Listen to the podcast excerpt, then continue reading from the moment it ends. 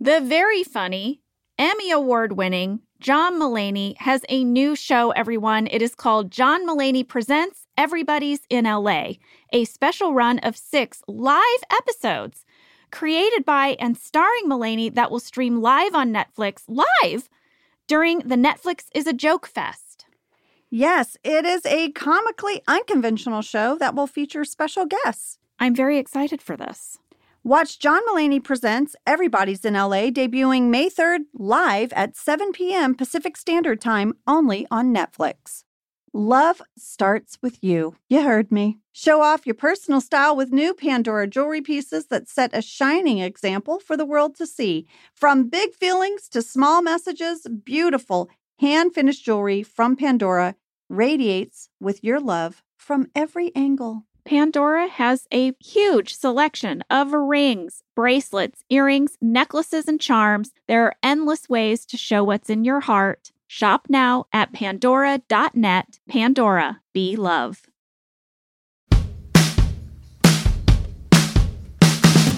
I'm Jenna Fisher. And I'm Angela Kinsey. We were on The Office together. And we're best friends. And now we're doing the Ultimate Office Rewatch podcast just for you. Each week, we will break down an episode of The Office and give exclusive behind the scenes stories that only two people who were there can tell you. We're the Office Ladies. Hello. Ho, ho, ho.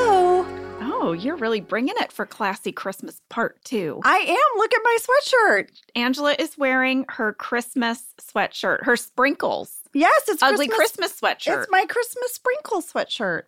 which is available for purchase over at officeladies.com, I believe. That's right. I love to dress for theme. You do. This is true. well, today is season seven, episode 12. It was written by Mindy Kaling, directed by Rain Wilson. It is part two of what we started last week. Mm-hmm. Since this episode is a continuation, I thought everyone might appreciate a little update Oh. on my legs. Guess oh. what? Oh, I thought I thought you were going to update us on where we were at in the episode, but no. Oh, I It's- will. Oh, yeah, But we'll get to first, that. Don't you want to know about my legs, if they're shaved or not? Did I get a razor in the mail like you suggested? Can I get a touch test? Well, I mean, you can see it. Let's see it. Hey, look at them shiny gams. Yep. Just in time for fall weather. Oh yeah, just in time for short skirts. Are you being sarcastic? I am. Second update, I think we're going to need to make sure that Cassie is still working on the clacky balls. Oh yes, the the clacky balls that the uh, setup she toddler has in here with destroyed? the lamp and it's the most focused I've ever seen her. Well, Cassie, if you untangle the balls, you need to break in immediately to the And podcast. tell us. Don't wait. Mhm. We want to know it's an- right it's a away. special announcement.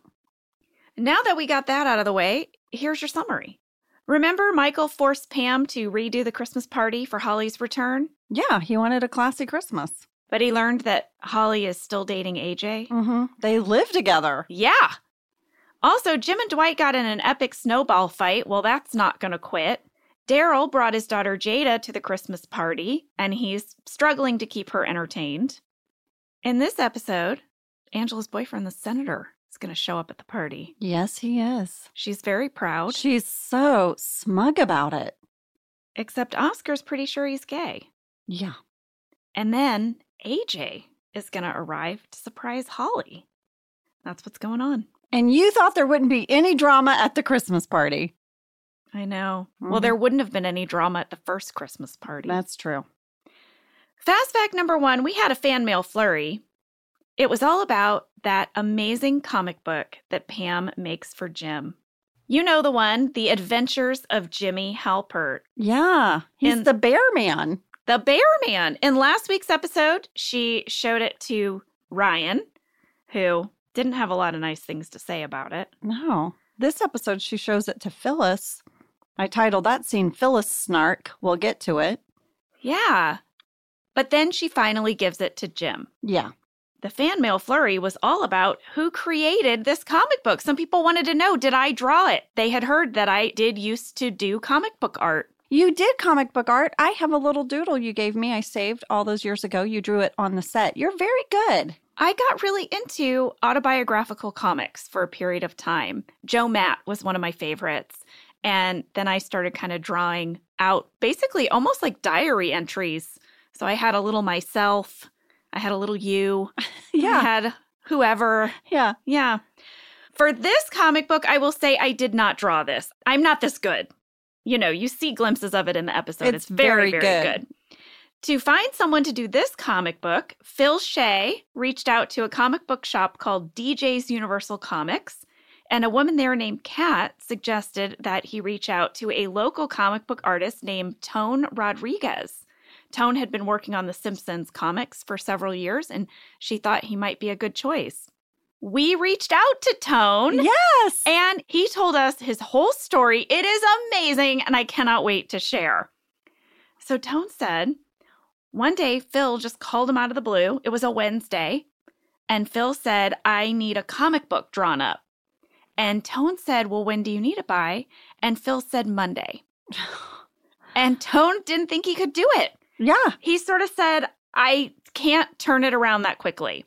But Phil said, Why don't you come down to set so I can better explain what we need?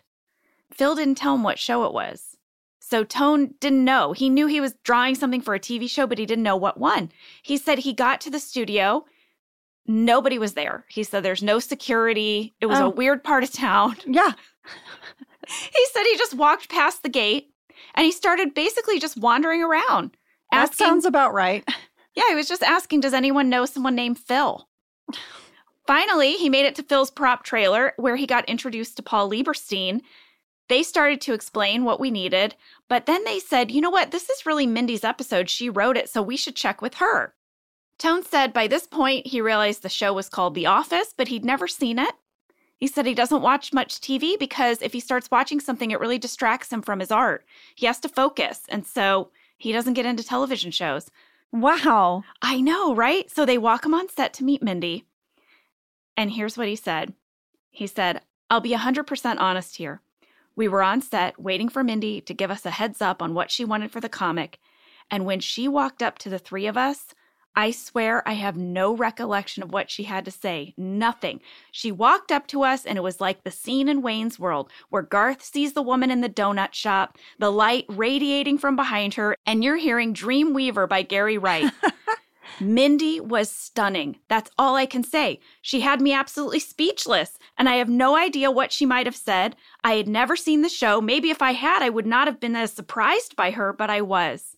Again, she was stunning. Oh my gosh, Mindy. So he says she explained everything she needed. And at the end of the encounter, she said, Did you get that? And he said, Yeah. And she said, All right. And she turned and walked away. And at that point, he said, Phil and Paul turned to him and said, Did you get that? And he said, I have no idea what she said. He was honest. Yes. And he said they must have seen the effect she had on idiots like me before. because at this point, they both said, Yeah, we know. We wrote it down for you. Aw. And he said that's a 100% true story. And then he said, My wife hates that story, Ah. huh? Mindy is someone when you meet her, she just she's a captivating person. yes. I mean, she's beautiful and she has kind of an aura and she's, She's confident. smart. Yeah. Yes. I know. She's a force. She's a force. So I asked Tone, How many pages did you illustrate? And he said that he drew the cover and two interior pages. He said a full comic book is usually 22 pages. So that's why he panicked when Phil said they needed it in a few days because he couldn't do 22 pages. Right, right. But he said after they explained what Mindy wanted, they said just two pages would be fine and they would just duplicate them a couple times to make it look like a full comic book. Tone said everything in the comic book is hand drawn, including the logo on the front. And he said all of the lettering inside was done by his buddy Tony Fleece. And he said people just, you didn't do it digitally back then. Everything was done by By hand. hand. Wow. Mhm. And he said that the script inside all the words he took directly from the note that Phil and Paul had handed him after his meeting with Mindy. So that's it. I love that story. You guys, a few years ago, I was at a comic convention in Philadelphia and I saw the comic book, The Adventures of Jimmy Hilpert. I was so excited by it that the vendor gave me two. I saved them, I brought them home. I gave one to Jenna. So Jenna has one and I have one. And I don't know if they're originals. I'm guessing they're not, right? Yeah, Tone said people come up to him all the time and tell him that they purchased one of the original props. And he said, I hate to disappoint people, but there were only eight of them that were made for the show. He said he has one. He gave two to one of his friends in Stockton, California, one to a fan in Bakersfield. He said there's maybe three original copies out there, but he does make replicas of the book and he makes them available to different vendors at shows. Oh, that's fantastic. Mhm. Well, we'll have to share that in stories. Yes, he says there's an email you can use to contact him about getting one. We can put that in the show notes. He said they're limited, but you should contact Jacob at that email address. It's manageinc.art at gmail.com. But we'll put it in show notes. We will. But thank you, Tone, so much. Yes, Tone. Thank you. Thank you. I always love hearing stories like that. Me too. Well, fast fact number two comes to us from Stos B in Washington, D.C. This is a piece of fan mail that just absolutely warmed my heart, and it's episode specific, and I can't wait to share it. Oh, Stos said, in all capitals, my daughter was born to this episode of The Office. oh my goodness. I have been waiting to tell this story since she was born on Christmas Eve in 2019. I went into labor with my first daughter on December 23rd, and as soon as midnight on Christmas Eve hit, Comedy Central started playing the Office Christmas episodes on repeat. I kept them on all day, and when the time came to push around 4 p.m., the nurses tried to turn the TV off. But I kept it on, using the episodes to keep me calm and focused for the next two hours. And the last thing I remember listening to is Oscar and Ryan's bit about bartending. It was truly the best way to bring my daughter into the world. Oh, I love that. That's hilarious and I know. awesome. I love that she was like, "No, you will not turn that off." That's right. Uh, and now, fast fact number three, Angela, is all you. You know, it's my favorite thing when you say, Can I have a fast fact? yes, and it actually pairs very nicely with Stos' story. Really? Yes. Hmm, I'm intrigued. Well, my fast fact 3 is all about Ryan and his drink order of an F train to Brooklyn extra bitters. Okay. So you know from that office tally interview that was great where Mindy said she made it up. Yeah, it was a made up drink, Mhm. but she said BJ pitched the line with extra bitters. Yeah. So it got me curious if any component of this drink exists in the world, right? Okay. First thing, the F train is real. Oh, yeah. It, It goes oper- to Brooklyn. That's right. It operates from 179th Street in Jamaica, Queens, all the way to Stillwell Avenue in Coney Island, Brooklyn. hmm I've taken it many times. I have a friend who lives in Brooklyn, and all I know is if I get on the F train, I'll You'll make get it there. there. In fact, it was the first train I ever took all by myself. It was the first subway ride I ever took solo. Hmm. hmm the F train. Secondly, there is a real cocktail called the Brooklyn. There's not one called the F train to Brooklyn, but there is a cocktail called the Brooklyn. In fact, Jenna, did you know that there are cocktails named after four of the five New York boroughs? Well, I know there's a Manhattan, and I love it. Yes.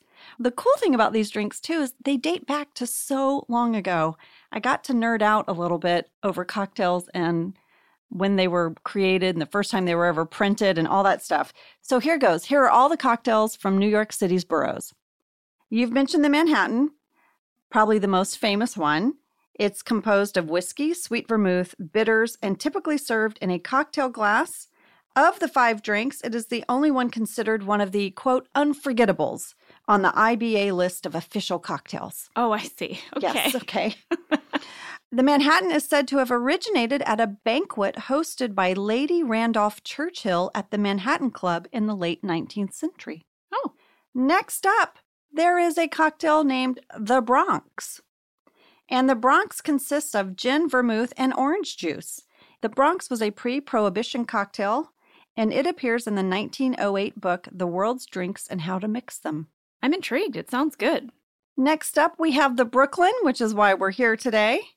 A Brooklyn consists of rye whiskey, dry vermouth, maraschino liqueur or maraschino cherries, and a mare picon. The Brooklyn first appeared in print in 1908 in Jacob A. Grohusky's book, Jack's Manual. Many cocktail experts, Jenna, feel like the Brooklyn fell out of favor because it has a fairly obscure component that's very hard to get in the United States. Is it the last thing you said? a mare picon. It's a French aperitif. Oh, Mm-hmm. okay. I wonder if there's a, a substitute. I wonder what it tastes like. Well, people have substituted it with a different type of bitters, but it was very popular in the early 20th century and largely fell into obscurity after Prohibition. I see. Next up, we have Queens, the cocktail. A Queens consists of gin, vermouth, and pineapple juice. This drink dates back to 1930, appearing in Harry Craddock's Savoy cocktail book. Isn't gin and vermouth um, martini? Isn't that what you make a martini out of? Yes. Right. Mhm. Okay. So we're making a martini and then we're throwing a little pineapple, Pineapple juice, juice. in it. That's the Queens. Lastly, Staten Island is the only borough without a cocktail. Staten Island. I know, but there is a Staten Island ferry cocktail, Oh, and it's named after the ferry that carries passengers between the boroughs of Manhattan and Staten Island. It consists of Malibu rum and pineapple juice, resembling a pina colada. and this is one of the things said about this drink. Its tropical flavoring is a satire on the fact that Staten Island is an island, though far removed from the tropics. oh my gosh. It's a, a little total shade. total dis drink. I know. So, in doing all of this research, I discovered so many old, old books about the art of making cocktails, recipes, how to serve them. For example, the Brooklyn is featured in the book Jack's Manual. Uh-huh.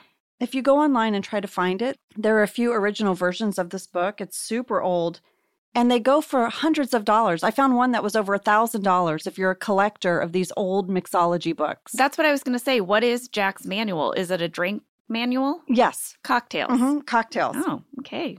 I really wanted to see the original books and the pages of the books, and I found a website that's so cool. It's called E EUVS Vintage Cocktail Books.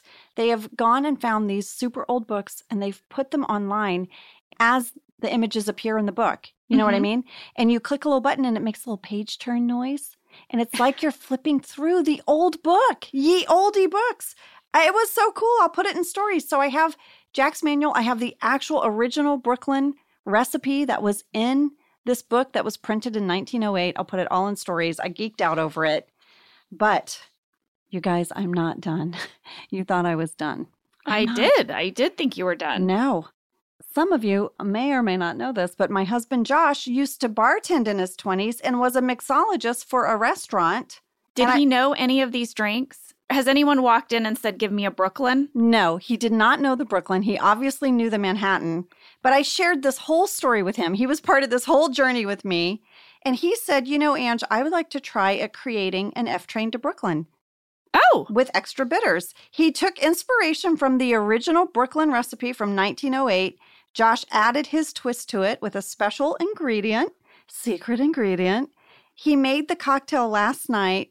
I brought it here with me and I'm going to serve it to you. This is Josh's F Train to Brooklyn Extra Bitters. I'm so excited. Will you remind me what is in a Brooklyn? yes, rye whiskey, dry vermouth, maraschino liqueur, and Ameripicon. I am very excited. This is the one. This is the one outside of the Manhattan that I was most interested This in. is just the thing Cassie needs to get that extra push to get these balls untangled. Okay, here's the thing, you guys. It's going to take a minute of assembly. I mean, when Josh made it, it was beautiful. I mean, I have the shaker, I have instructions from him, and I have pictures of him making it. I'll share in stories. well, maybe we should take a break, and when we come back, we'll all have our cocktail and let you know how it is. Yeah, and I will put this recipe on Office Ladies Pod, but I'm not going to tell it to you yet because I want you to have the reveal of the secret ingredient.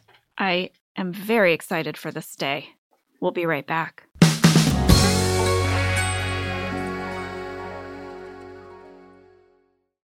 So this winter, we went on a little ski trip with another family and we got an Airbnb, which was so wonderful, right? Because you can make your own breakfast in the morning. We could even go there for lunch to warm up. Listen, I always want a kitchen with kids. Yep. I don't want to call room service for some sliced apples. I want to have my groceries. I need a kitchen. Yes. Well, this is why doing the Airbnb thing was so perfect. Yep. Well, this family we were staying with told us that they listed their house on Airbnb back in California. Oh, that's so smart. I know a lot of people that do this. It's like, oh, we want to go to Disneyland. We can Airbnb our place and then use that money to go. It pays for your trip. Yep. Hosting can easily fit into your lifestyle and is a great way to earn some extra money. So if you have a home, but you're not always at home, you have an Airbnb. Your home might be worth more than you think. Find out how much at airbnb.com/host. This podcast is brought to you by Squarespace. Finding work-life balance can be tough, but Squarespace gives you the tools to reach your goals and have time to celebrate. Squarespace is the all-in-one website platform for entrepreneurs to stand out and succeed online.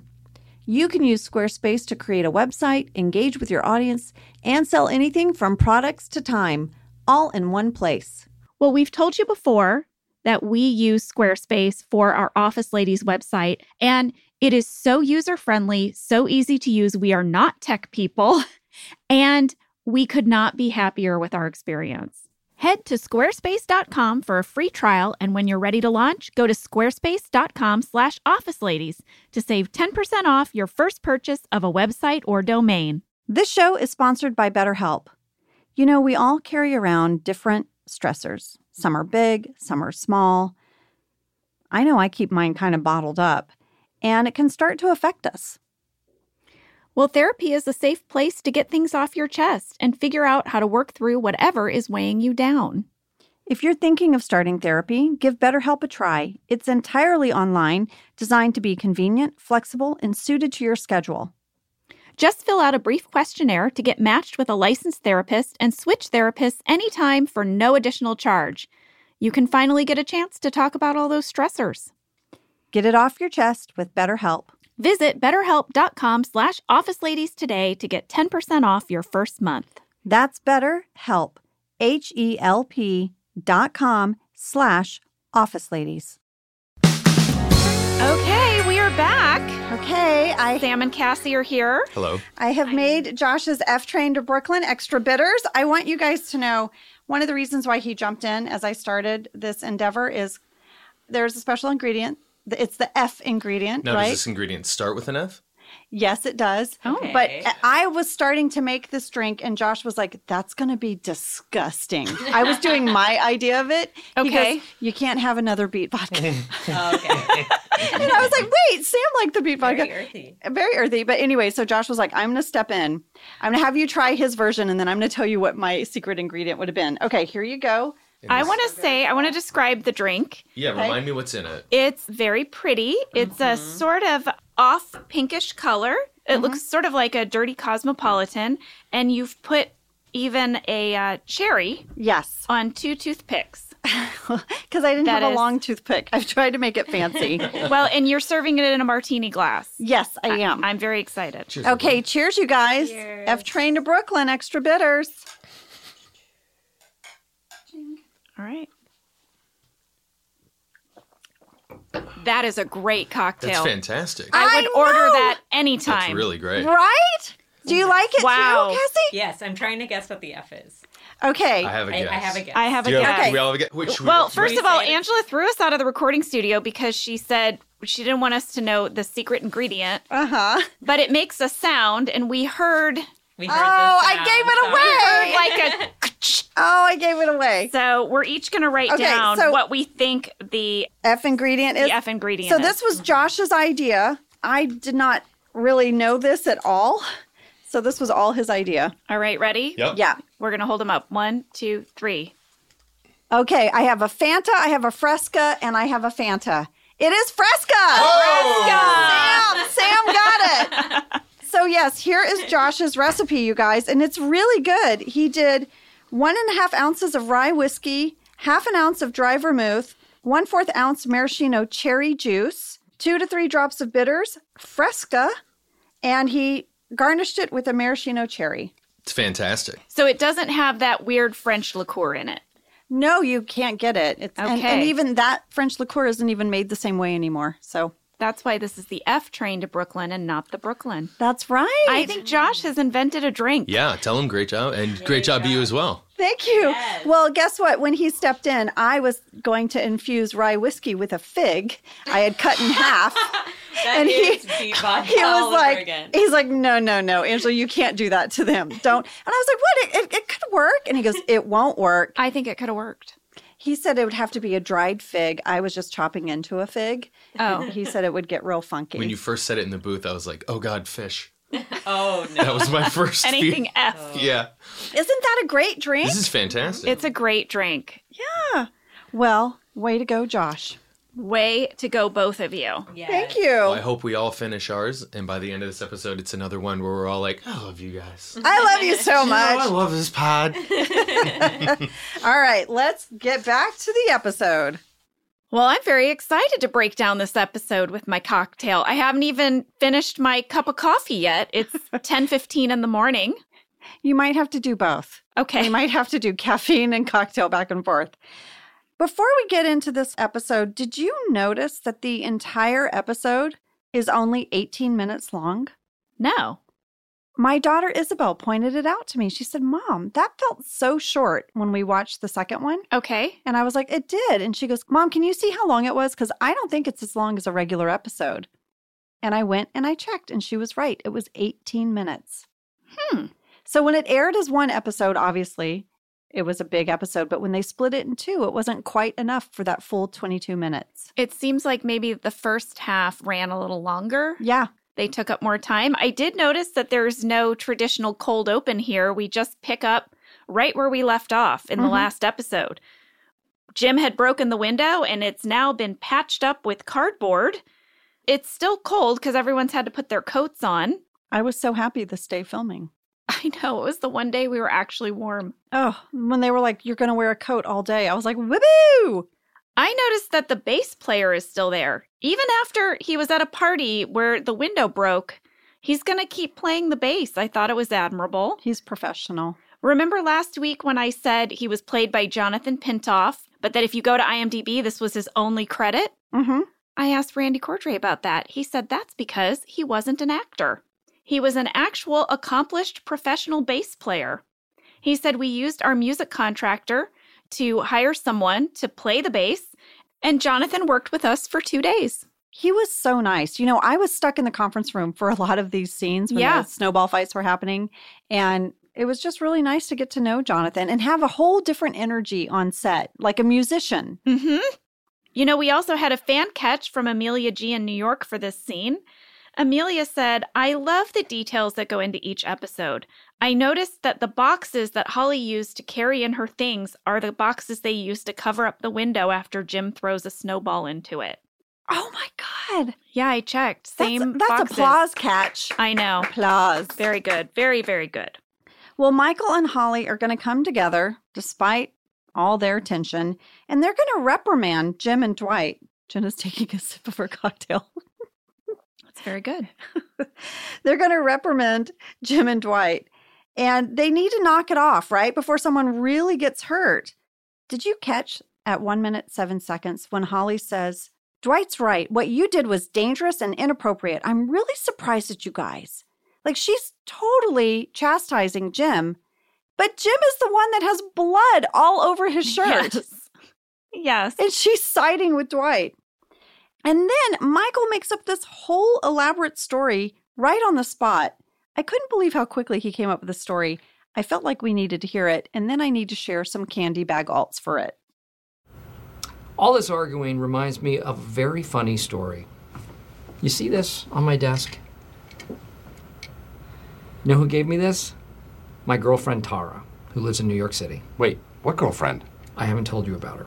No, I find that unlikely. You email me when you get a new zit. I'm a man in my mid 40s and I still get zits. I think that's pretty interesting. But you know what? I am not on trial here. The Scranton Strangler is. So, anyway, we have this great weekend and she drives me to the airport and we get to JFK, but I am flying out of LaGuardia. So we laugh and laugh and laugh. And then we spend the rest of the day walking around slow mo, drinking latte. And at the end of the day, she gives me this and she says, Michael, maybe next time you should take a cab. I didn't know you had a girlfriend. I do. She is. I loved that couplet at the end because he's answering two things. Holly says, Michael, I didn't know you had a girlfriend. And he says, I do. But he's also answering the imaginary question Is she real? She She is. So I went to the candy bag alts to see if they had anything different in the script during his big speech, and they did. Oh, and wow. It, and it all centered over one line. So the line was, and my ticket was for LaGuardia. And we laughed and laughed. And then he had three alts. okay. Here's the first one We laughed and laughed and spent the rest of the day eating hot dogs in Times Square. Okay. And we laughed and laughed and spent the rest of the day climbing the steps from Rocky, Okay. which, by the way, different city. It is? That's in Philadelphia. I didn't know that. Yeah. Oh my gosh, that's Yeah. so funny. Next one. And we laughed and laughed and spent the rest of the day making love on the top of the Empire State Building. I love walking slow mo. I did too. In the next scene, Pam is going to show Phyllis her comic book. Yeah. And I'm guessing if anyone ever starts a conversation by saying, So you went homemade this year? That is some sass. Phyllis gave Michael a homemade oven mitt. Does she not remember? It doesn't matter for Phyllis. She's going to judge you. It doesn't matter. Also, she makes Ryan a homemade gift in this episode. Exactly. What's going on, Phyllis? Mm hmm. I guess only your handmade gifts are worthwhile? Yeah. Hmm. Well, the drama's going to crank up a notch because Holly's coming in wide open, as my dad would say. Yeah. She's found her Woody doll. Remember at the end of last week's episode, Michael threw it in the trash and poured coffee over it? Hot coffee. Yeah. Because AJ gave her the Woody doll and he was all upset. Mm-hmm. Well, she's found it and she is demanding to know who defaced the Woody doll. Phyllis really quickly says, Well, Aaron doesn't seem to like you. and then Toby's like, It sounds like it was Michael. Angela also agrees, Yeah, it was probably Michael. Kevin, in classic Kevin form, says, Wait, guys, Toy Story is all about toys that come to life when people aren't looking. You don't think it's not possible that Woody did this to himself? This cracked me up, but also reminded me how the writers said with each season, Kevin just got more ridiculous. Yes. well, I had a very, I don't know, odd catch as I was watching this scene. I just observed the number of poinsettia that we had on the set. They were all white. They were everywhere. Last week we had a bunch, they were red, Mm-hmm. and it just got me curious about the poinsettia. Oh, you're about to break it down. I'm gonna have a sip of my cocktail. Go. In my research, I found out that poinsettia come in red, white, pink, purple, multicolor, and salmon pink. Okay. I knew about salmon pink. I don't know how I knew that, but purple? Yeah. They are indigenous to Mexico and Central America. But here's the big thing I always heard that if you have a cat, you can't have a poinsettia because They're poisonous. they're poisonous. Yes, I've heard that too. Guess what? What? They are not poisonous. It is an urban legend. not poisonous, everybody. I guess that in the early 1900s, a boy was found dead in a wild poinsettia pasture. I don't know. Yeah. And they assumed that he had eaten a leaf and it had poisoned him and he had died. And this just lived on in lore for years and years and years and years and years and years. But according to poison.org, after many studies throughout history, no study has ever found the plant to actually be fatal. In fact, a study at Ohio State University showed that a 50 pound child would have to eat more than 500 poinsettia leaves to have any harmful effect at all. I mean, I feel like eating 500 leaves of most things would not be good, I think if you ate 500 daisies, you might not feel good. right? Here's what they said, quote, in most cases, exposure to any parts of the poinsettia plant in children or pets has very little, if any, effect. If swallowed, it may cause mild irritation, nausea, vomiting, or diarrhea. Touching it may cause a rash. There have been reports of gardeners who work with the plant frequently developing a rash from handling the plant. No death. No death for cats. No. For anybody. For people or pets or Wow, anything. this you is- might get, you know, a cat who has some diarrhea. This is going to change my decorating this year. That's what I thought. Mm-hmm. I have avoided the poinsettia my whole cat owning life. Yeah. There you go. There and you I, go. I kept looking up various things because I was like, I don't want to get you this want to make wrong. sure. Don't put it out there. Poison.org and, okay. and other websites. There you go. Right? yeah. Mm-hmm. Michael is going to fess up. He laughs. He's like, surprise, it was part of the party. Pretty funny, huh? Holly's like, you think this is funny? And then, oh my gosh, the groan factor. Michael says, I don't, but someday I think we will laugh about this when we tell our kids. Everyone is like, ugh. I had to know what did it say in the script at this moment? Because Jim says, yikes. Kevin says, oh no, that's not happening. Dwight says, dear God in heaven. I'm like, was that scripted? That sounds not scripted. So I went to the script and it just simply said, everyone groans. Mm. So John, Brian, and Rains improvs made it in. Very well done. I love that Dwight is like, Dear God in heaven. Michael's going to start to spiral. He does that thing, Jenna, where he has his huge like confession of his relationship in front of everyone. Mm-hmm. He's like, I threw this whole party for you, the whole thing. Yeah. He's going to storm off to his office. Aaron will follow. I have a random background catch, What is and it? I need your help out there, folks. I need your help. okay. At five minutes, 34 seconds, did you all notice that little white Christmas tree on Michael's desk? It has like a silver base and it looks like it lights up.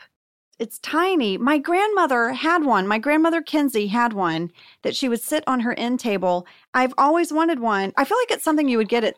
Jenna's pouring herself some coffee. Sorry, I have had so much of the cocktail. I'm feeling it. It's so good. I can't stop sipping it. Cassie is nodding and laughing. How are you guys doing in the booth? Great. Yeah. Honestly, Okay. doing great. Happy Wednesday, everybody. I mean, it's Oh no, it's Friday now. Oh no, it's Thursday. I said happy Wednesday. it's also it's 10:45. I said happy Wednesday. It's so early. hmm I'm sorry, Angela, to I know. interrupt you. You want this Christmas tree, clearly. My grandmother had one and I can't find it. I do feel like it was like one of those Spencer gifts kind of things because I, I remember there was a little switch on the base and then it would all light up. There are two in this episode. Where one did- on Michael's desk and where's the other one? I'm going to wait and reveal it. Oh, we're going to have to wait, folks. Michael's going to change out of his sassy Santa costume Mhm. back into his street clothes. And Jim is going to find a gift on his desk. Two pickles from Swiss cheese. Yeah, it says, Hey Pickles, Merry Christmas. Open immediately. Love Swiss cheese. I mean, what the heck? Swiss cheese? We had a fan mail flurry, Angela. Amy L. from Burlington, Ontario, Canada, and many others said when Jim opens what he thinks is a gift from Pam, he reads the card. Mm You know, hey, pickles, blah, blah, blah, love Swiss cheese. hmm. Mm hmm. That immediately made me think of when Michael called Pam's mom Pickle during the boardroom scene of The Lover. What? Given how Pam felt about that relationship, I was surprised to hear that Jim and Pam adopted that term of endearment for themselves. However, one theory is that after hearing Michael call Helene Pickle, they ironically called each other Pickle as a joke. What do you Hmm. think? Yeah, the pickle threw me. I'm not going to lie, Amy. I like your theory that it became a joke between the two of them. I'll tell you what Mindy Kaling said. Oh, She said that when picking the names Pickle and Swiss Cheese, her requirements were Would I actually say this to a boyfriend? And is it nauseating to an outside person? well, yes to both, I guess. That's what she decided. That's how she was going to pick these pet names. It was not based on the Helene thing when Mindy was writing. I was very curious about pet names that you have for your significant other. Josh and I call each other babe. Babe, babe, babe, babe. We Lee say and babe I a lot. um call each other lover. You say lover. No, I'm teasing you because you hate it so much when people call each other lover. Well, listen, I did a show. Jenna knows this. I Jenna do. You knows this. shared it on the Yeah, pod. I, I did. Oh my God. It was so awkward. I would be sitting there on stage and they'd be like, Lover, lover, you missed your line, lover. I'd be like, Oh my God, please get me out of here. Um, I think we call each other babe. Okay. So you say, babe, Cassie, Sam, pet names that you've had for significant others? I'm a- just a big uh, hun. This is real Hun. simple. Yeah. Cassie? I'm not a big nickname person. It's all business I- with it's- Cassie. Well, yeah, it's all business or just shortening the name like Brian to Bry. Oh, I like that. That counts though. Actually, Bry counts. Okay. Lee sometimes calls me darlin because he's from Texas. Mhm. So I love it. Oh, when we were dating and he would call me darlin, it was just, ooh, it would melt my heart. Swoon. Mhm. Jenna's taking another sip of her cocktail. I'm literally going between cocktail and coffee. I don't know what's happening to me today. Well, I was very curious about these pet names and I found a fascinating survey. Dr. Thibodeau, you would love this. There is so much data. It was on a website called thebacktux.com, and I'm quoting them. They wrote, we surveyed 100 couples in all 50 United States and asked them, What pet name for your partner do you use most often? We then broke down the trends of these 5,000 responses by state, region, gender, and generation. Oh, that is fascinating. Yeah, there were lots of maps, lots of like percentages. You'd really like it. I'll put it in stories, Jenna. But here we go. In 41 out of the 50 states, the reigning most popular pet name in the United States is drum roll, babe or baby. Mm, Mm-hmm. okay. Second contender for most popular pet name in the United States is honey, hun, or honey bunch. Sam, Honey Bunch. honey bunch. Hmm. And the third most popular is deer. They had so much data. It's really interesting. They had like Gen Z and the millennials, like they had everybody, the boomers, like what they say. It was very interesting. You know, something else happens in this scene. Jim opens the box, Oh. and it is not a gift from Swiss cheese. It is a little mechanical, Catapult. like snowball launcher. Yeah. yeah. And it launches a snowball into Jim's face. This was another Phil Shea contraption where he had to hire the folks at Hand Prop Room to create a tiny machine that didn't exist. These guys were asked a couple weeks ago to make a toilet paper deplier, and now they're making a tiny snowball launcher. A little catapult machine. Mhm. I have a question for you. Okay. Is today Toby's favorite day of his life? He's holding court. People are hanging on his every word. I think it is his favorite day. I mean, why are you laughing so hard? Are you drunk? No, I'm not yet, but I'm laughing because you went, you, you became when I was glitchy up in there in my closet. Like, What?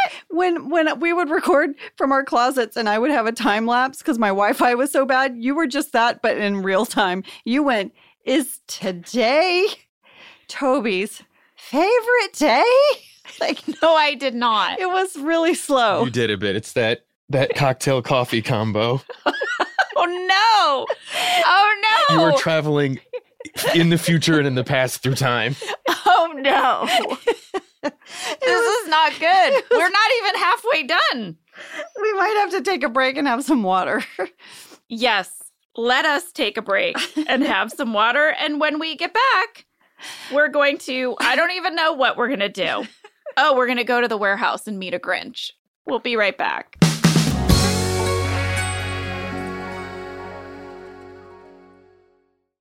Listen to this because this sounds amazing to me. Ready? Okay. In a world that stops for no one, with life dominated by screens, there's still a place filled with endless reasons to put the phone down and pick up life. Doesn't that sound lovely? Where are we talking about? South Dakota. That's where Lee was born, Really? South Dakota. How did I not know that? I don't know. I didn't know he was born in South Dakota. Mhm. He has family there. Well, South Dakota is a great place to vacation and adventure. You can get worlds away from home in the Badlands, find peace among the pines in the Black Hills, and unwind with each bend of the Missouri River. And if you're looking for love, you might find a Lee there. Oh my gosh. Made a good fella, South Dakota did. From Sioux Falls to Deadwood, you'll find yourself getting lost in a place that brings you closer to the world around you. You can immerse yourself in the creativity of both contemporary and traditional crafts. See why there's so much South Dakota, so little time at travelsouthdakota.com. When it comes to hiring, the best way to search for a candidate isn't to search at all. Don't search, match with Indeed. Indeed doesn't just help you hire faster. 93% of employers agree Indeed delivers the highest quality matches compared to other job sites, according to a recent Indeed survey. Ditch the busy work. Use Indeed to connect with candidates faster by scheduling, screening, and messaging. And Indeed's matching engine is constantly learning from your preferences, so the more you use Indeed, the better it gets. 23 hires were made on Indeed every minute, according to Indeed data worldwide. And listeners of this show will get a $75 sponsored job credit to get your jobs more visibility at indeed.com slash office ladies. Just go to indeed.com slash office ladies right now and support our show by saying you heard about Indeed on this podcast. Indeed.com slash office ladies. Terms and conditions apply. Need to hire? You need Indeed. We are back. We have had water, we've had popcorn, we've had some veggie sticks, a cheese stick. Cassie got one ball free. Oh, Cassie yeah. got a ball free. We have a big update over the break. mm-hmm. One Clocky ball, ball. is free, one Mhm. of five. So, Angela, Mhm. what's happening? I thought you were doing better. What? I am. Okay. Well, I'll tell you what's happening, Jenna. Yep. Jada is bored hmm and Daryl is scrambling, but Pam has an idea. And at six minutes, 41 seconds, as she walks into Daryl's office, there's another miniature white Christmas tree Where is it? on top of the water cooler. Oh, It's my okay. grandmother's Christmas tree. Don't you wish you could just ask them if you could have it? They might Yes. have given it to you way back then I if you thought of know, it. I know. Pam's idea is to lead Daryl and Jada down to the warehouse. There is Christmas music playing. There's a little, I don't know what you would call it, a tiny maze, Yeah. but not really a maze. But there's kind of Christmas garland and things. Yeah. It looked like they made an obstacle course of some kind hmm with warehouse stuff. And Andy comes around the corner of a stack of boxes and he's got like, you know, a lot of coats on him Mhm. and he's done a makeshift Grinch costume Mhm. basically. And he says that someone has stolen the Christmas star Yeah. and maybe maybe Jada can help find it. Yeah, she has to do a few challenges. Her face lights up. Mm-hmm. She's so excited. This is what she's been waiting for. Yeah. And then Andy says, You must answer topical political questions. How many congressmen in the state of Pennsylvania are guaranteed? And what other state has the equal number? She does not know. This is a record scratch moment. Mhm. What are these challenges? I was curious. I looked in the shooting draft. As the scene continues, Andy tries to hint to Jada what the other state is. He won't let it go. Really? Yeah. She's like, I don't know. And he goes, Come on, it starts with a I, ill, illy, Illinois.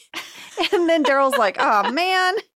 And Andy is correct. I looked it up. Both Pennsylvania and Illinois have 18 congressional seats in the House of Representatives. I looked it up as well. Oh, what you got? Well, I found out that California has the most. Mm, They have 53. yes. I also learned that there are seven states that only have one. They are Alaska, Delaware, Montana, North Dakota, South Dakota, Vermont, and Wyoming. I found this very fascinating. It is fascinating.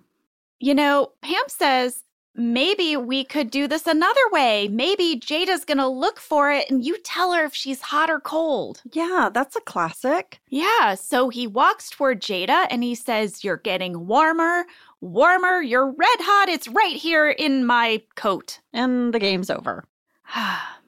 that lasted all of maybe two minutes. You know that Christmas music we hear in the background of this scene? No. There's a little bit of Christmas music. It sounded like it was from the Nutcracker. Mm-hmm. I asked Randy. He said, We paid zero dollars for the music in this scene because we reached out to the Universal Music Supervisor who provided us with a list of public domain Christmas tunes. And then Randy sent me the list. Here's what you can sing for free, everybody, Ooh. or play Deck the Halls, Away in a Manger, God Rest You Merry Gentlemen, Jingle Bells, Joy to the World, Oh Christmas Tree, Silent Night, we Wish You a Merry Christmas. Lots of songs. That's a lot. I think they were recordings of those songs that were public domain. Mm. Maybe I don't want to get anyone in trouble. You go singing things Mm. in a recording, but there was one song that I didn't recognize. Which one? It was called I Saw Three Ships. Did you look that up? I did, and then I immediately recognized it as one of my favorite Christmas songs. And I'm going to play a clip for you. Okay. I saw three ships come sailing in on Christmas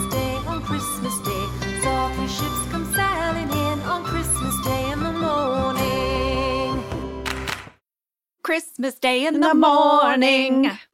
Right? Yes. We love this song. We love this song. It's exactly what I thought it was once it played. Yeah. exactly. Our guests are about to arrive. First up, Senator Robert Lipton. yes. You need to go to eight minutes, 34 seconds if you want to see the happiest I think we've ever seen Angela Martin. Mm-hmm. Oscar's going to introduce himself. He's going to shake hands with the senator, and then he's going to have a talking head. Yeah. He's going to say, Robert seems great. He's very handsome, firm handshake. He's gay, good sense of humor. Mm-hmm. And next, AJ is going to walk in the door. He's going to surprise Holly. Michael's going to come out. He's going to try to be the better man. He says, Nice to see you again, AJ. Welcome. And he's like, Good trip down. AJ's like, Yeah, it was great. Michael's like, Good, good. Well, you know, have fun. Enjoy the party. And then it cuts to Michael in his office and he says, I am dead inside. That made me laugh so hard. I had to rewind it and watch it again. We had a fan question from Annie S. in Columbus, Ohio, who said, AJ surprises Holly by showing up at the office Christmas party. However, the party is supposed to be a surprise oh, to impress Holly on the day she returns. How did AJ know about the party? He didn't seem to be surprised to walk into a belated Christmas party at all. I mean, don't you feel like she called him and said, Things are going sideways here. Get over here. That's oh, what- but he surprised her. oh yeah. Hmm. I mean, if he was going to see her the day she came in town, wouldn't he have just driven with her? Why didn't he drive with her, by the way? If you were relocating to another city that was just a couple of hours away, wouldn't Josh drive you there? Yeah. Right? Yeah. I mean, we already know things aren't going Mhm. that great with AJ. He's about to get an ultimatum. Things are finally going to turn around for Daryl. He takes Jada to the break room and it's full of vending machines. She can't believe it. It's so awesome. He has an idea. He's going to let her get whatever she wants, as many things as she wants. And then they become Santa's helpers. I loved this plot line. When I saw this, this 100% reminded me of the time that my dad brought me to work with him. And I had the same reaction to this room full of vending machines. Mhm. Kids love to put the coins in a vending machine and press the buttons and see the little Oh, yeah. swirly thing release the item. Yeah. So if I could have stood at a wall of vending machines with a bag of money and just gotten things out, amazing. This tracked for me. It was very sweet. Everyone starts opening gifts as well. Kevin got Oscar Ugg boots for his feet. I love that Kevin's like, they're for your feet. Phyllis made Ryan a knitted iPad sleeve. Angela gives Creed a multi pack of deodorant. Aaron gives Andy a card to help him stop biting his nails. And Jenna, Sam, and Cassie. It's time for Santakins. Oh, What is going on today? It's Santakins! I don't know You're- what this is, but yay. Santakins decided to get you guys gifts in two of the most unlikely places Okay. CatCon Woo! and Martha Stewart. hmm Wow, Yeah, a cocktail and presents? that's right, because it's classy Christmas. All right, first of all, I went to CatCon. It's a convention for people who love cats. There's cats there, there's famous cats, there's every cat thing you could want. There's cat art, there's cat clothes. People dress as cats. Cassie just lit up. Uh huh. And also, they sponsor a huge cat adoption center, and almost 200 cats were adopted this year. So, a lot of good things happening. It's great fun. And I bought you all gifts there. And I'm going to start with CatCon, and then I'm going to move on to Martha. Cassie, I'll go with you next year because when Angela was describing CatCon to me, I was like, I want to go next year. Oh, our son Cade wants to go every year now. So, Yeah. we'll just get my a daughter group. will want to go to this as well. Yeah. And you dress up. I wore cat ears. Like, you, you- you just, you go for it. I just want to make sure everybody understands that Angela was just a guest at Oh, CatCon. yeah. She wasn't speaking there, No. making any kind of professional appearance. No, this was not a work gig in any way. she was. We just wanted to go see cats, and Yep. we did. And then I bought a lot of stuff. All right, so Jenna, go first. all right. This is from an artist that all she does, you guys, for the most part, are cats and plants. So you know, I loved it. I had to get one that resembled Oreo, and Jenna. It's Sunny Ah! Cat. It's so cute. It's so cute. Oh my my god. It's an orange kitty cat laying in a box. He is Yes. I same love it. floppinesses. And he barely fits, so I feel like he's that hashtag, if I fits, I sits. Yes. And that's by this artist named Lisa. She was lovely. All right, Cassie, go. okay. Oh. Cassie Oh got my a God. cat wallet. Oh wow. It's so cute. It's really cute. Oh my god. It's a little cat wallet. Yes. It's got little kitties all over it. It's very cute. And then Sam, you got the most random, I'm but very it's excited very for very this. funny. Ugh. Sam does not have a cat. We Okay, should- you guys should know the Australian firefighters do a calendar every year where the hottest firefighters hold kittens. I met all of them. I got their calendar. Oh, yes. Oh. Oh my gosh. I mean this without sarcasm. Sometimes when people enter my home, I think, how will they know I'm bisexual? now Now it's a slam dunk. I know they are so hot and they were so nice. When people And ask the my kittens are sexuality, it's this so calendar. Cute. Yeah, the kittens are really cute. they raise money for kitten rescue, and then Sam, for your walks, I got you, and you can take it to a concert. Oh, because Sam. it's clear. Yes, For everyone at home, it's a clear, shiny fanny pack. yes, because if you go to a concert, and I know you Yeah. like to go, you have to have a We- clear bag. I we, learned that. We just I went to just one bought oh one. yeah, I, Yeah. I bumped into Cassie at the Killers downtown. Yes. We're playing, and it was a. Did you see the pile of purses outside the Yeah. metal detector for people who didn't want to go back to their car? but look, Sam, And I it's- know. This We're is great. world's best cat litter. This will be attending some raves, and I will send you many pictures. Okay, love great. it. So a few years ago, I went to a food Oh, festival. boy. Martha Stewart was the key speaker. Everyone on her staff had to wear a puffer vest t-shirt. It's a t-shirt, but it's a puffer vest. I don't understand. Martha loves them. They're part of her fall collection. I didn't understand either. She couldn't stop talking about them. She'd be like, Have you all looked at my puffer vest um, t shirts? Cecile over here is wearing maroon. I think it looks amazing. I am in the green. That's my That's Martha. a really Spot on, good. Martha. Very good. Yes. Very good. um, yes, she also shared that she likes her hens to have the eggs be a certain blue color. So she's like, I feed them blueberries. Okay. Whoa. Now I had to, they sell out, you guys. These things sell out.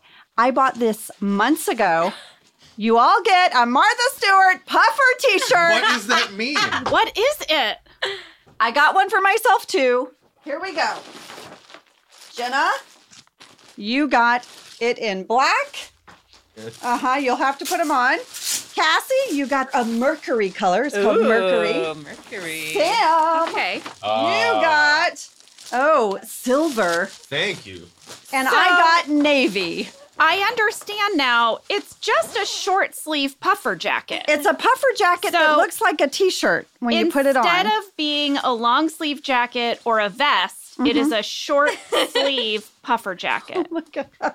All right, hold on. I'll put mine on as well. Get you the right There's size. pockets. There's pockets. Oh my God, Sam, you look amazing.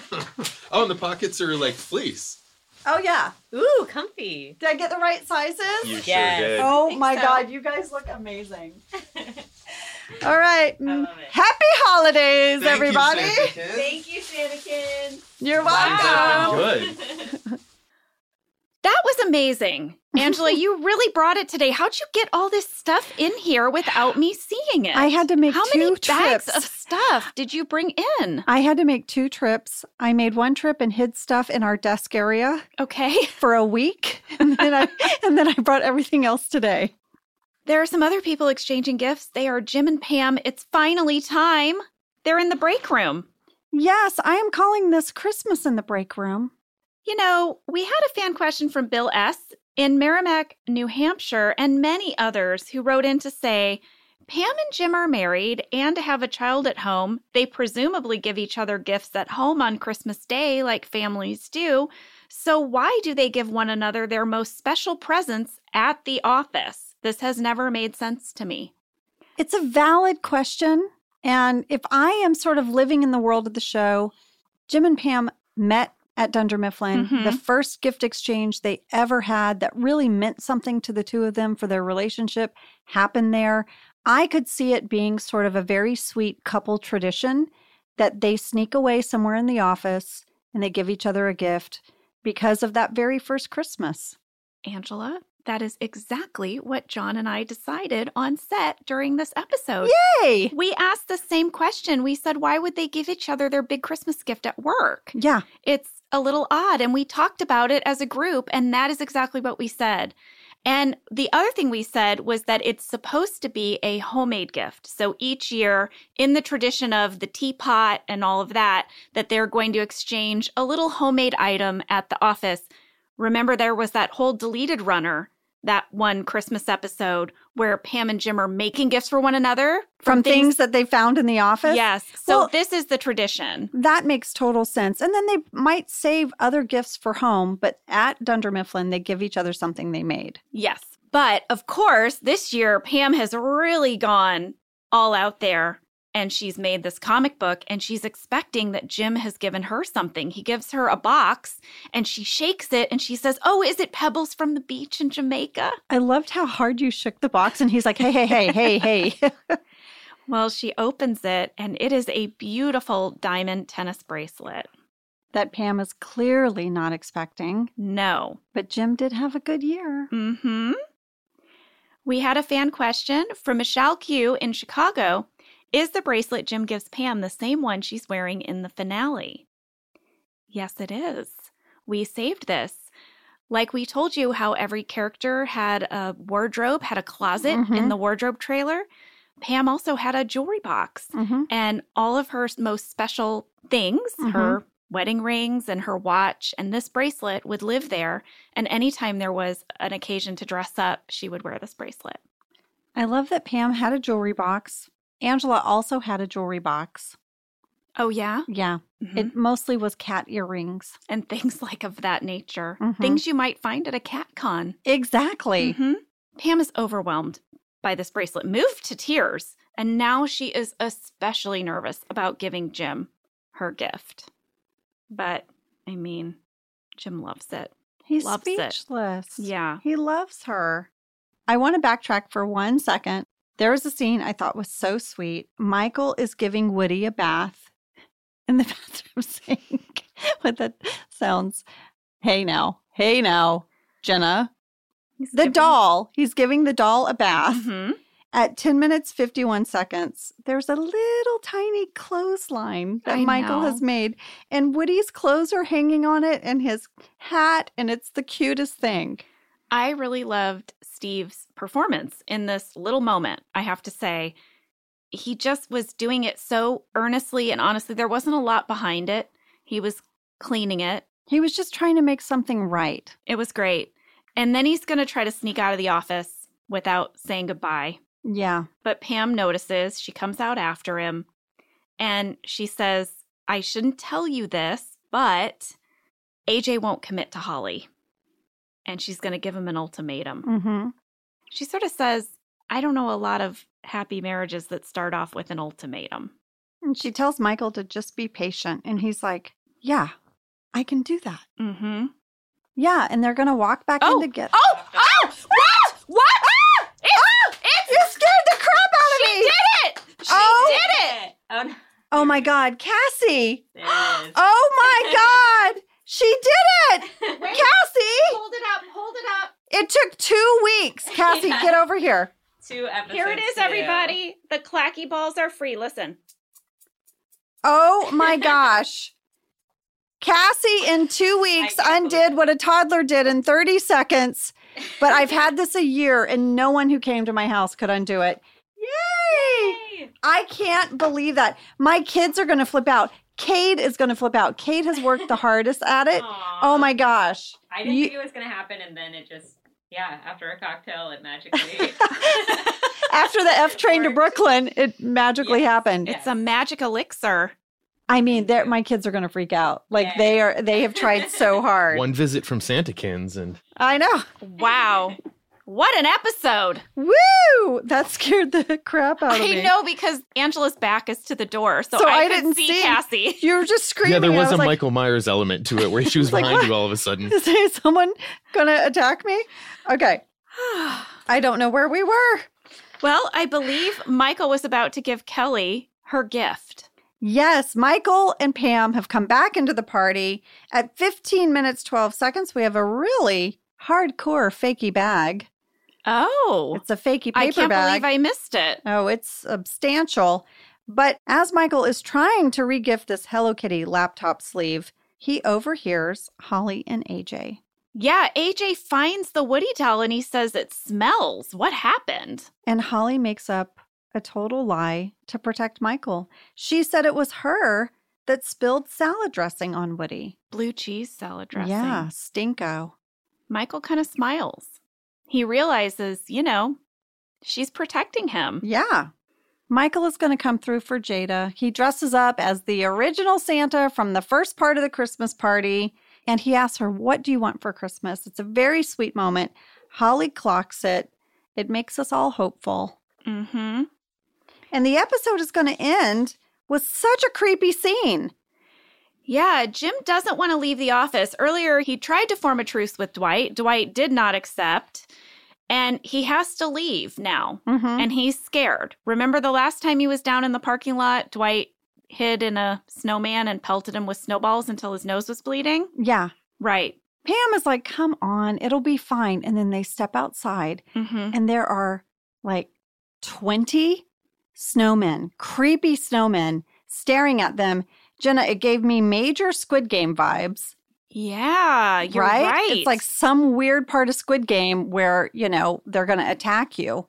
we had a fan question from Kaylee D in Montreal, Canada, who said, "What were the snowmen made of in the parking lot scene?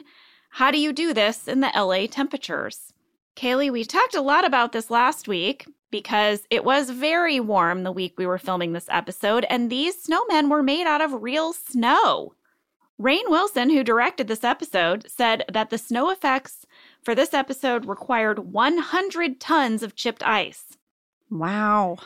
In order to make these snowmen, the special effects team had built the metal molds Mhm. and they hand packed them. But unlike the one in the previous episode where the back was open so that Dwight could get in, you notice these are full Right. snowmen. Because they run through them hmm and Jim, like, is attacking them with the umbrella and they're dense. Mindy said the snowmen took an entire day to build. And they also took a lot of maintenance. And the biggest thing that they had to worry about were footprints. They had to Oh. make sure that the footprints were only one person. So, you know, even though it Yeah. took many people to place all these snowmen, it had to look like Dwight did it himself. Oh my gosh, that's attention to detail, folks. Randy Cordray said for this whole episode, labor, materials, real and fake snow, making all the snowmen, the special effects budget was over $65,000. Well, there was a lot. There was a lot. But guess what? What? No one's going to pop out of these snowmen. Dwight is actually up on the roof. And he says, in the end, the greatest snowball is fear. Merry, Merry, Christmas. And that's how the episode ends. Yeah. Pam and Jim are like just trying to make their way to their car. Jim starts attacking the snowmen. We had a final fan question from Grace B in Clinton, Arkansas. How did Jim and Pam get out of the parking lot? That was my question because it's solid snowman. They would have had to driven Yeah. through it. yeah. Grace said, This keeps me up at night. Yeah, me too, Grace. Grace? Once I read your question and watched the scene, now it's all I can think Mhm. of. I can't unsee it. Yeah, me too. Well, that was classy Christmas too, everyone. Next week we're going to be back with Ultimatum. It is so good. A big thank you to Josh Snyder for this amazing F Train to Brooklyn drink. Thank you, Angela and Cade, for going to the CatCon and bringing us these lovely gifts. And Martha Stewart, thank you. thank you so much for designing a short sleeve puffer jacket that you call a puffer tee. Yes, because it looks like a t-shirt, but it's a puffer. But t shirts don't have zippers down the front this of them, one does, Jenna. How dare which you? is why it's not a t shirt. We also would like to thank Randy Cordray. Every week he gives us the best behind the scenes details. We love you, Randy. And of course, Tone Rodriguez, thank you so much for telling us about your comic book. and to Cassie for undoing the clacky balls. This was a big week. It was a big episode. You guys have a great week. We'll see you next time. See you then.